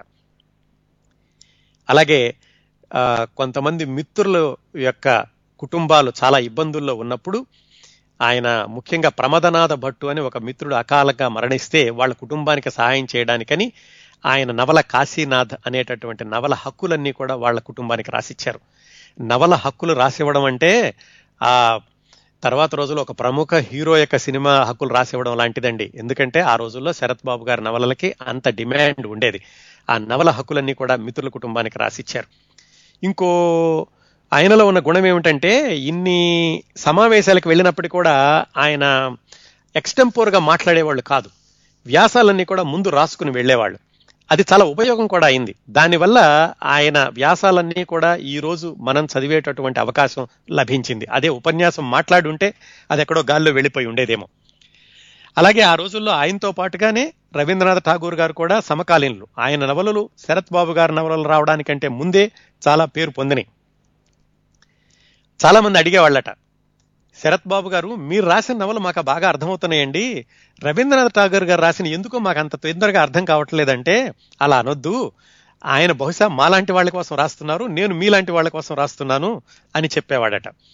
అంతేకాకుండా ఆయన కథల్లో ఉన్నటువంటి ఆ ఉదార స్వభావం దయాగుణం కరుణరసం అన్నీ కూడా ఆయనలో ఉండేవి. ఆయనతో పాటుగా ఒక చిన్న కుక్క కూడా ఉండేదని తెలుసుకున్నాం కదా. ఆ కుక్క చనిపోయినప్పుడు దానికి జబ్బుతో ఉన్నప్పుడు సకల సేవలు చేసి చనిపోయాక దానికి సమాధి కూడా కట్టించారటండి. అంత ఉదార స్వభావం ఉండేది. ఈ ఉదార స్వభావం అంతా కూడా ఆయనకి వాళ్ళ అమ్మగారి ద్వారా వచ్చింది అని చెబుతూ ఉంటారు. భర్త సరిగా ఏ ఉద్యోగం చేయలేనప్పుడు చేయనప్పుడు శరత్ బాబు గారి అమ్మగారు ఎంతో ఓపికతోటి కుటుంబాన్ని అంతటిని ఏదో విధంగా పోషిస్తూ ఉండేవాళ్ళు. ఆవిడలో ఉన్నటువంటి సహనం కరుణ రసమే ఈ శరత్ బాబు గారికి కూడా వచ్చినాయి అని చెబుతూ ఉంటారు. మరి ఇంకా ఈయన ఈ ఇరవై రెండు సంవత్సరాల్లో వ్యక్తిగత జీవితం విషయానికి వస్తే సరిగ్గా చెప్పాలంటే ఆయన ముందుగా బాజే శివపూర్ అనే ఊళ్ళో ఉండి ఆ తర్వాత సమతాబేర్ అనే ఊళ్ళో ఉన్నారు. సమతాబేర్ అన్న ఊళ్ళోనే ఆయన మరణించే వరకు ఉన్నారు. ఈ సమతాబేర్ అన్న ఊరు పక్కని ఒక నది ప్రవహిస్తూ ఉంటుందండి. రూప్నారాయణ నది అని. ఆ నది చాలా బాగుందని ఆ నదికి ఒడ్డునే ఆయన ఇల్లు కట్టుకున్నారు. ఆ రూపనారాయణ నదికి అతి దగ్గరగా ఇల్లు కట్టుకుంది శరత్ బాబు అంటారు ఆ సమతాబేర్ అనే ఊళ్ళో. ఆయన కిటికీ పక్క నుంచి నది వెళుతూ ఉండేదటండి. ఎంతో చక్కటి పూల చెట్లు చక్కటి ఉద్యానవనం లాగా ఇల్లు నిర్మించుకున్నారు. ఆ ఇంటి ఫోటోలన్నీ కూడా మీరు ఇంటర్నెట్లో చూడొచ్చు. శరత్చంద్ర చట్టోపాధ్యాయ అని సెర్చ్ చేస్తే గూగుల్లో మీకు ఆయన ఆ సమతాబేర్ అన్న ఊళ్ళో రూపనారాయణ నది పక్కన ఉన్నటువంటి ఇల్లు ఆ ఇల్లు లోపల ఉన్నటువంటి గదులు అవన్నీ కూడా మీరు చూడొచ్చండి. కేవలం ఆ ఊళ్ళో ఉండడమే కాకుండా ఆ ఊళ్ళో ఉన్నటువంటి ప్రజలందరికీ కూడా కావాల్సినటువంటి కొన్ని సౌకర్యాలు కూడా చూసేటండి ఈయన. ఈయనకు వచ్చేటటువంటి ఆదాయంతో ఆ ఊళ్ళో రోడ్లు వేయించడం చెరువులు తవ్వించడం ఆడపిల్లల స్కూల్ పెట్టించడం ఇలాంటి పనులన్నీ కూడా చేశారు ఆయన. మరి మిగతా కుటుంబ సభ్యులందరూ ఎలా ఉండేవాళ్ళు? ఈయన కలకత్తా రాగానే బర్మా నుంచి తమ్ముణ్ణి చెల్లెల్ని దగ్గరకు తెచ్చుకుని చెల్లెలికి వివాహం చేశారు. చిన్న తమ్ముడిని తన దగ్గరే ఉంచుకుని పెంచుకున్నారు. ఈయన వచ్చేటప్పటికే పెద్ద తమ్ముడు రైల్వేలో ఉద్యోగం మానేసి ఆయన సన్యాసం స్వీకరించారు. సన్యాసం స్వీకరించి స్వామి వేదానంద అనే పేరుతోటి ఆయన ఆ రామకృష్ణ మఠ ప్రచారంలో ఉంటూ ఉండేవాడు. ఆయన జబ్బుపడి పంతొమ్మిది వందల ముప్పైలో చనిపోయినప్పుడు ఈయన ఆ సమతా బేర్లో తన సొంత ఇంట్లోనే సమాధి చేసి ఆయనకి ఒక చిన్న గుడిలాగా కట్టించారు. శరత్చంద్ర చట్టోపాధ్యాయ పెద్ద తమ్ముడి కోసమని. ఆ చిన్న తమ్ముడిని ఇంట్లో ఉంచుకుని వాళ్ళే పెంచి పెద్ద చేసి అతనికి వివాహం కూడా చేసి వాళ్ళ పిల్లల్నే తమ సొంత పిల్లల్లాగా చూసుకుంటూ ఉండేవాళ్ళు. శరత్ బాబు గారికి అన్ని విధాల అనుకూలమై అనుకూలమైనటువంటి భార్య హిరణ్మయి. ఆవిడ్ని కూడా తర్వాత ఈయన చదువులు చెప్పించి ఆ పేద కుటుంబం నుంచి వచ్చినటువంటి హిరణ్మయికి ఈయన తర్వాత విద్యాబుద్ధులు నేర్పించి తనతో పాటుగా చూస్తూ ఉండేవాళ్ళు. ఆవిడ్ని కూడా ఎంతో ప్రేమగా చూస్తూ ఉండేవాళ్ళు. ఆవిడికి ఏమాత్రం ఆరోగ్యం దెబ్బతిన్నా కానీ ఈయన చాలా వ్యాకుల పడిపోతూ ఉండేవాడట. సకల ఉపచారాలు ఆయనే చేస్తూ ఉండేవాడట. ఆ విధంగా ఆయన ఇరవై రెండు సంవత్సరాలు కూడా రచయితగాను వ్యక్తిగాను కూడా ఎంతో సంపాదించారు పేరు సంపాదించారు అభిమానుల అభిమానం సంపాదించారు. అలాగే ఆర్థికంగా కూడా ఎంతో నిలదొక్కున్నారు అంత సహాయము చేశారు. చిట్టి చివరి రోజుల్లో కూడా ఇంకా ఆయన భా భాల్ మంద్ అని ఒక నవల రాసి అది నవల రాస్తూ దాన్ని పత్రికలకు ఇచ్చి సకల హక్కులు మీకు ఇచ్చేస్తున్నాను దీని మీద వచ్చేటటువంటి ఆదాయంతో సోషల్ సర్వీస్ చేయండి అని చెప్పారు. అయితే ఆ నవల సీరియల్గా వచ్చాక అది పూర్తి కాకుండానే ఆయన మధ్యలో ఆయన మరణించడం సంభవించిందనుకోండి. వాళ్ళు పంతొమ్మిది వందల ముప్పై ఆరు ప్రాంతాలు వచ్చేసరికి ఈయన ఆరోగ్యం కొంచెం దిగజారడం ప్రారంభమైంది. అసలే ఆరోగ్యం బ్రహ్మాండంగా ఉన్న మనిషి ఏం కాదు. పైగా దాంతో పాటుగా ఏంటంటే ఆయన విపరీతంగా కష్టపడడం ఈ రాయడం కానీ ఒక సమయం లేకుండా రాత్రి పగలు లేకుండా రచనలు కొనసాగించడం అలాగే సమయానికి ఏమైనా ఆహారం తీసుకోకపోవడం ఇలాంటి వాటితోటి ఆయన ఆరోగ్యం దిగజారుతూ వచ్చింది. పంతొమ్మిది వందల ముప్పై ఆరులో అంటే దాదాపుగా ఆయనకి అరవై సంవత్సరాల వయసండి. అప్పుడు ఒకరోజు ఈ సమతా బేర్ అనే ఊరు నుంచి ఈ సమతా బేర్ అనే ఊరు కలకత్తాకి దూరంగా ఉంటుందండి. కావాలని ఈయన కలకత్తాకి దూరంగా ఉన్నారు. ప్రశాంతంగా నది ఒడ్డున పల్లెటూరు వాతావరణం రాసుకోవడానికి బాగుంటుంది అని. ఆ సమతా బేర్లో తన ఇంటి దగ్గర నుంచి రైల్వే స్టేషన్కి నిట్ట మధ్యాహ్నం నడుచుకుంటూ వెళ్ళారట. వెళ్ళినప్పుడు ఆయనకి తలనొప్పి ప్రారంభమైంది. ఆ అక్కడ నుంచి మొదలయ్యి ఆయన అనారోగ్యం అలా దిగజారుతూ దిగజారుతూ వెళ్ళింది. కలకత్తాలో హాస్పిటల్లో చేర్పించారు. చేర్పిస్తే వాళ్ళేమో మందులు ఇచ్చారు ముందు మలేరియా అనుకుని దానికి మందులు ఇచ్చారు అది కాదని తెలిసింది. ఎన్ని మందులు తిన్నా ఆయనకి తగ్గలేదు. పైగా ఏమన్నా తింటే గనక జీర్ణం అయ్యేది కాదు. దాంతో అజీర్తి అనుకుని దానికి మందులు ఇచ్చారు అది కుదరలేదు. ఇక కలకత్తాలో నాకు కుదరదనుకుని ఆయన మళ్ళీ పల్లెటూరు వెళ్ళిపోయి ఆ సమతా బేర్లో ఆయన ఇంట్లోనే ఉన్నారు కొన్ని రోజులు. అక్కడ కూడా ఆయనకేమి ఆరోగ్యం కుదుట పడలేదు. చిట్ట చివరికి ఆయనకి క్యాన్సర్ అని తెలిసింది ఒక సంవత్సరం సంవత్సరంన్నర విషయానికి. పంతొమ్మిది వందల ముప్పై ఎనిమిది ప్రాంతాల్లో పంతొమ్మిది వందల ముప్పై ఎనిమిది జనవరికి ఈయన ఇంకా హాస్పిటల్లోనే ఉన్నారు. క్యాన్సర్ అని చెప్పి ఆయనకు హాస్పిటల్లోనే ఉంచి ట్రీట్మెంట్ ఇవ్వడం ప్రారంభించారు. ఈయన ఆరోగ్యం చాలా క్రిటికల్ స్టేజ్లో ఉంది అని చెప్పేసి పేపర్లో వార్తలు రావడం ప్రారంభించినాయి. ప్రత్యేకంగా న్యూస్ బులెటిన్స్ ఇచ్చారు. ఒక రచయిత గురించండి. మనం ఒక రాజకీయ నాయకుడి గురించో సంఘ సేవకుడి గురించో సినిమా హీరో గురించో మాట్లాడలేదు ఒక నవల రచయిత గురించి ప్రత్యేకంగా వార్తా పత్రికలు ప్రత్యేక అనుబంధాలు ప్రచురించడం ప్రారంభించినాయి. ప్రతిరోజు కూడా ఆయన ఆరోగ్యం ఎలా ఉంది అని చెప్పడానికి. ఎప్పటికప్పుడు ప్రజలందరూ అభిమానులందరూ పేపర్ ఆఫీసులకు ఫోన్ చేసి శరత్చంద్ర చటోపాధ్యాయ గారి ఆరోగ్యం ఎలాగుంది కోలుకుంటున్నారా ఇంకా విషమ పరిస్థితిలో ఉన్నారా అని కనుక్కుంటూ ఉండేవాళ్ళటండి. ఆయన అంత భయంకరమైనటువంటి అనారోగ్య పరిస్థితుల్లో క్యాన్సర్ అని తెలిసి హాస్పిటల్లో ఉన్న రోజుల్లో కూడా ఎంత గంభీరంగా మౌనంగా చాలా మామూలుగా ఉండేవాళ్ళంటే అంతకు ముందు ఆయన అరణ్యాల్లో తిరిగారు ఎండల్లో తిరిగారు శ్మశాన వాటికల్లో తిరిగారు సముద్రాల్లో తిరిగారు సమాజంలోని అట్టడుగు వాళ్ళతో భయంకరమైన సన్యాసులతో కలిసి తిరిగారు.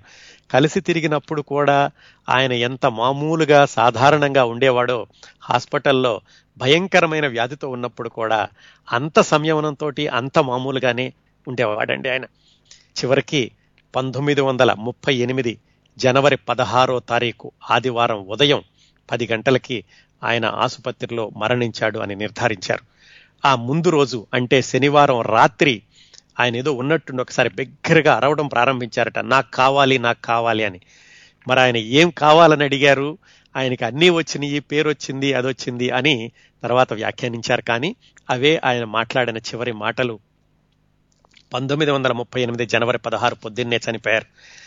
ఎంత సంచలనం అంటేనండి ఆయన చనిపోయినటువంటి రోజు బెంగాల్ మొత్తంలో అన్ని ఆఫీసులు కూడా మూసేశారు. కాలేజీలు మూసేశారు. అన్ని షాపులు మూసేశారు. ఎక్కడ అక్కడ బంద్ చేసినట్టుగా అయిపోయింది. ఒక నవలాకారుడికి ఒక రచయితకి ఇచ్చినటువంటి గౌరవం అండి కలకత్తా ప్రజలు ఆ రోజుల్లో. అంటే దాదాపుగా పంతొమ్మిది వందల ముప్పై అంటే ఆలోచించండి దాదాపుగా ఎనభై సంవత్సరాల క్రిందట. ఆయనకి కలకత్తాలో చనిపోయారు ఆయన. కలకత్తా నుంచి ఆదివారం మధ్యాహ్నానికల్లా ఆయన మృతదేహాన్ని ఆయన సమతాబేర్లో ఆయన ఇంటికి తీసుకెళ్ళారు. తీసుకెళ్ళేసరికి మధ్యాహ్నం మూడు గంటల పదిహేను నిమిషాలు అయిందట. ఈయనకి సుభాష్ చంద్రబోస్ గారితో చక్కటి పరిచయం ఉండేదండి. సుభాష్ చంద్రబోస్ అశుతోష్ ముఖర్జీ వీళ్ళందరూ కూడా వెళ్ళారు. ఆయన మృతదేహాన్ని చూడడానికి ఆయన స్వగ్రామానికి ఇది ఆ సమతాబేర్ అనే ఊరికి. అక్కడ మధ్యాహ్నం మూడు గంటల పదిహేను నిమిషాలకి అక్కడి నుంచి ఆయన శవాన్ని శ్మశానానికి ఊరేగింపుగా వెళ్ళినప్పుడు ఎవరెవరు ఉన్నారంటే అన్ని రకాల వాళ్ళు సమాజంలో సమాజంలో ఉన్నటువంటి ప్రముఖులు రాజకీయవేత్తలు కవులు విద్యార్థులు విద్యార్థినులు పత్రికాధిపతులు విలేకరులు వర్తకులు బారిస్టర్లు సంస్కర్తలు శాసనసభ్యులు డాక్టర్లు ఇంజనీర్లు సొసైటీలో హై క్లాస్ వాళ్ళు లో క్లాస్ వాళ్ళు వాళ్ళు వీళ్ళని చెప్పడానికి లేదండి. వేలాది మంది శరత్ బాబు గారి శవయాత్రకి ముందు వెనకాల వెళ్ళారటండి. అందులో ఈయన రాజకీయాల్లో కూడా ఉన్నారు కదా అందుకని వాళ్ళు ఆ రాజకీయ జెండాలు కూడా పట్టుకుని ముఖ్యంగా సాహితీ మిత్రులు ముఖ్యంగా మహిళలు అందరూ కూడా ఆయన్ని శ్మశాన శ్మశానానికి సాగనంపారు. ఆ సాయంకాలం శ్మశానంలో ఆయనకి అంత్యక్రియలు చేశారు. వాళ్ళ చిన్న తమ్ముడు ఆయన చేశాడు. ఆ సందర్భాన్ని గురించి రాస్తూ ఈయన గురించి ఈయన జీవిత చరిత్ర రాసిన గొర్రెపాటి వెంకట సుబ్బయ్య అన్న ఆయన ఒక చక్కటి వాక్యం రాశారు. ఏంటంటే ఆయన చనిపోయేటప్పుడు ఆ మృతదేహాన్ని మహాజ్వాలల కమ్ముకుంటూ వచ్చినాయి. ఆయన సృష్టించినటువంటి దేవదాసు నీరు దీది జ్ఞానదా తల్లి దుర్గా సుందరి పార్వతి వీళ్ళందరూ ఏ అగ్ని శిఖల్లో కాలి లీనమైపోయారో ఆయన కూడా అవే సిగ్నల్లో అవే అగ్ని శిఖల్లో లీనమైపోయారు అని రాశారు. ఆయన చనిపోయినప్పుడు విశ్వకవి రవీంద్రనాథ్ ఠాగూర్ ఒక చిన్న పద్యం లాంటిది రాశారండి. ఏమనంటే ఎవరినైతే మనం ఎక్కువగా ప్రేమిస్తామో వాళ్ళు మృత్యువు ముఖాన పడినంత మాత్రాన మనకు కలిగిన నష్టం లేదు. వాళ్ళు మన హృదయ సీమల నుండి తొలగక అబరులయ్యే ఉంటారు. ఇది నూటికి నూరు పాళ్ళు సత్యం అండి అందుకే వంద సంవత్సరాల తర్వాత కూడా ఆయన రాసిన నవలలు కేవలం బెంగాల్లోనే అయినప్పటికీ భారతదేశంలోని అన్ని భాషల్లోకి పలుమార్లు అనువాదం చేయబడి ఇప్పటికీ కూడా భారతదేశంలోని సాహితీ ప్రియుల అందరి సాహితీ ప్రియులందరి హృదయాల్లోనూ చిరంజీవిగా నిలిచిపోయే ఆయన రచనలు శరత్చంద్ర చట్టోపాధ్యాయ గారికి ఉన్నటువంటి ప్రాముఖ్యత. ఇదండి శరత్చంద్ర చట్టోపాధ్యాయ గారి జీవన విశేషాలు. ఒక్కసారి ముందు నుంచి అంటే ఆయన బాల్యం నుంచి చనిపోయే వరకు చూసుకుంటే ఎంత విచిత్రంగా ఉంటుందంటే చిన్నప్పుడు అల్లరి చిల్లరగా తిరిగిన వ్యక్తి తండ్రి దగ్గర నుంచి ఈ సాహిత్యాభిలాషని పుణికిపుచ్చుకున్న వ్యక్తి తర్వాత కాలేజీలో చదువుకుని ఫీజు కట్టడానికి డబ్బులు లేక కాలేజీ మానేసిన వ్యక్తి ఇల్లు వదిలేసి సన్యాసుల్లో కలిసిపోయి తిరిగిన వ్యక్తి అలాగే తండ్రి అంత్యక్రియ కోసం సైకిల్ అమ్ముకోవాల్సిన దుర్భర పరిస్థితుల్ని చవి చూసిన వ్యక్తి బర్మా వెళ్ళిపోయి అక్కడ కూడా ఎన్నో దుర్భరమైనటువంటి పరిస్థితులను ఎదుర్కొన్న వ్యక్తి చివరికి రచయితగా బెంగాల్ వచ్చి చివరి ఇరవై సంవత్సరాలు అత్యున్నత గౌరవాన్ని పొందడమే కాకుండా ఇప్పటికీ కూడా సాహితీప్రుల హృదయాల్లో చిరస్థాయిగా నిలిచిపోయిన శరత్చంద్ర చట్టోపాధ్యాయ అమరజీవి ఆయన నవలలు ఇప్పటికీ కూడా సాహితీ ప్రియులందరినీ అలరిస్తూనే ఉన్నాయండి. ఇంకొక చిన్న విషయం అంటే ఇది అసందర్భంగా అనిపిస్తుంది కానీ శరత్చంద్ర చట్టోపాధ్యాయ గారి యొక్క గౌరవం అంతగా ఉంది అంటే దాన్ని గుర్తించినటువంటి బెంగాల్ ప్రజల వారసత్వాన్ని బెంగాల్ ప్రజల సాంస్కృతి ప్రియత్వాన్ని బెంగాల్ ప్రజల యొక్క సాహితీ ప్రియత్వాన్ని వాళ్ళ సంస్కారాన్ని కూడా మనం చాలా అభినందించి తీరాలండి. అదే రోజుల్లో అంటే శరత్చంద్ర చటోపాధ్యాయ గారు చనిపోయిన రోజునే ఆంధ్రప్రదేశ్లో ఇంకో ప్రముఖుడు చనిపోయాడు. ఉమ్మడి ఆంధ్ర రాష్ట్రం అనుకోండి ఏమనుకోండి. తెలుగుదేశంలో ఇంకొక ప్రముఖుడు చనిపోయాడు. ఆయన పేరు కోడి రామ్మూర్తి గారు. తెలుగు వాళ్ళలో మొట్టమొదటిసారిగా సర్కస్ కంపెనీ పెట్టి అంతర్జాతీయంగా పర్యటించి వచ్చిన ప్రముఖుడు కోడి రామ్మూర్తి గారు తెలుగులో తెలుగు వాళ్ళ మధ్యన చనిపోతే ఆయన గురించి ఎక్కడా కూడా ఎక్కువగా వార్తలు రాలేదండి. దాని గురించి ఎక్కువగా వ్యాఖ్యానించటం లేదు. అది చెప్పబోయేది ఏమిటంటే ఒక జాతి ప్రజలు ఒక భాషాభిమానులు తమకు ఇచ్చినటువంటి వ్యక్తికి వాళ్ళు తిరిగి ఇచ్చే గౌరవం సంస్కారం దాని మీద ఆధారపడి ఉంటుంది. ఏ వ్యక్తి పేరైనా ఎంతకాలం బ్రతికుంటుంది ఏ వ్యక్తి సాహిత్యం ఎంతకాలమైనా బ్రతికుంటుంది అనడానికి. ఆ విధంగా బెంగాలీ సాహిత్య ప్రియత్వాన్ని మనం మెచ్చుకుని తీరాలండి. ఇదండి శరత్చంద్ర చటోపాధ్యాయ గారి జీవిత విశేషాలు. ఒక్క ఐదు నిమిషాలు ఈ కార్యక్రమాన్ని పొడిగించి ఏం చెప్తానంటే మనందరికీ బాగా తెలిసినటువంటి దేవదాసు నవల ఆ విధంగానే కదా ముందు శరత్చంద్ర చటోపాధ్యాయ ఎవరు అంటే కనీసం అందరికీ తెలియడానికని చెప్పాను. ఆ దేవదాసు నవల యొక్క నేపథ్యం అలాగే శరత్చంద్ర చటోపాధ్యాయ రచనలన్నీ కూడా తెలుగులోకి ఎలా రావడం మొదలైనవి. ఆ విషయం గురించి ఒక ఐదు నిమిషాలు మాట్లాడి ఈ కార్యక్రమాన్ని ముగిస్తాను. మొట్టమొదటగా శరత్చంద్ర చట్టోపాధ్యాయ రచనల్ని తెలుగులోకి అనువాదం చేసిన ఆయన పేరు జొన్నలగడ్డ సత్యనారాయణమూర్తి అండి. ఈయన పంతొమ్మిది వందల ఇరవై ఐదు పంతొమ్మిది వందల ముప్పై అంటే ఇంకా శరత్చంద్ర చట్టోపాధ్యాయ రచయితగా చాలా మంచి పేరు తెచ్చుకుంటున్న రోజుల్లోనే ఆయన దగ్గర నుంచి అనుమతి తీసుకుని తెలుగులోకి అనువాదం చేశారు జొన్నలగడ్డ సత్యనారాయణమూర్తి గారు. అప్పుడు ఆయన అనువాదం చేసిన దేవదాసు నవల శ్యామల అనే పేరుతో అనువాదం చేశారండి. కాకపోతే ఆ అనువాదాలన్నీ కూడా గ్రాంధికంలో ఉండేవి ఇంకా మామూలు వచనంలో రాయలేదు. ఆ తర్వాత చక్రపాణి గారు చందమామ పత్రికను ప్రారంభించిన ఆయన అలాగే విజయ పిక్చర్స్లో నిర్మాతలు నాగిరెడ్డి చక్రపాణి అని ఉండే చూడండి. ఆ చక్రపాణి గారు అలూరి వెంకట సుబ్బారావు అని తెనాలండి అయింది ఆయన బెంగాలీ భాష నేర్చుకుని శరత్చంద్ర చట్టోపాధ్యాయ గారి నవలల్ని బెంగాల్ నుంచి తెలుగులోకి అనువాదం చేశారు. అది సరళమైన తెలుగులో అనువాదం. అంటే మామూలు వాడుక భాషలో ఉండేటటువంటి అనువాదం. ఆ తర్వాత చాలామంది రాశారు. గద్దే లింగయ్య గారు మద్దిపట్ల సూరి గారు కృత్తివాస తీర్థులు అనే ఆయన నన్నపనేని సుబ్బారావు అనే ఆయన పురాణం కుమార రాఘవ శాస్త్రి దిగవల్లి శేషగిరిరావు బొందలపాటి శివరామకృష్ణ చాలామంది రాశారండి.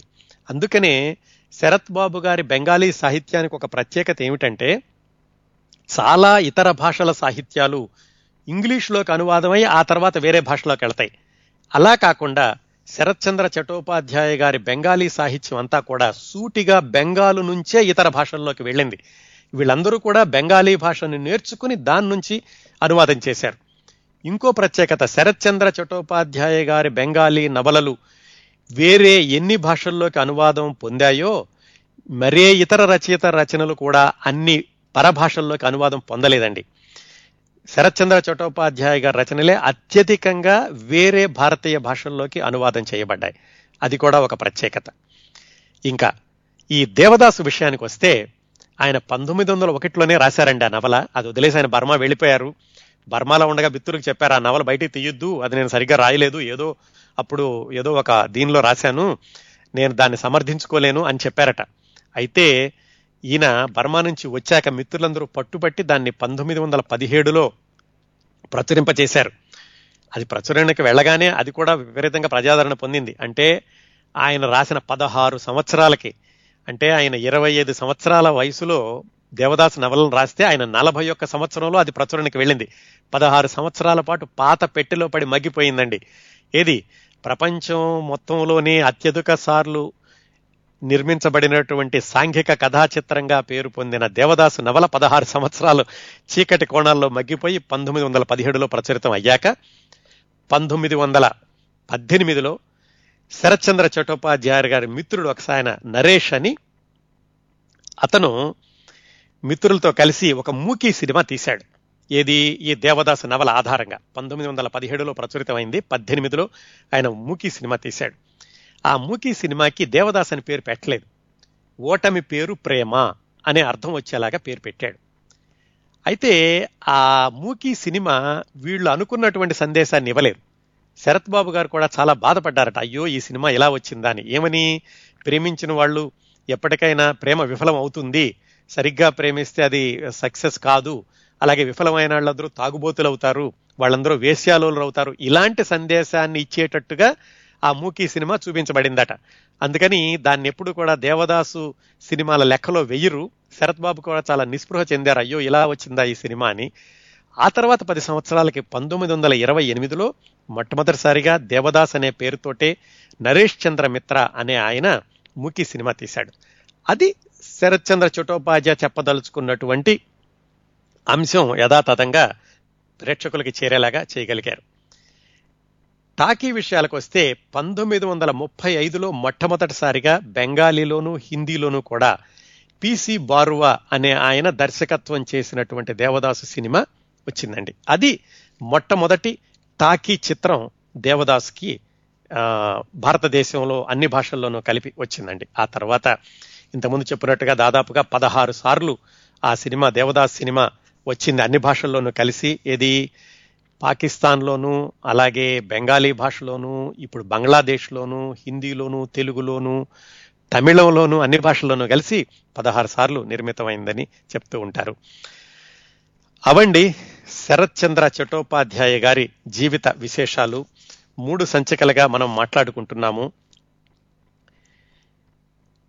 చరిత్రహీనుల్ని చరితార్థుల్ని చేసిన మహారచయిత జీవితంలో హాలాహలం నుంచి అమృతపు సోనలు కురిపించిన అపర భవభూతి శరత్చంద్ర చట్టోపాధ్యాయ.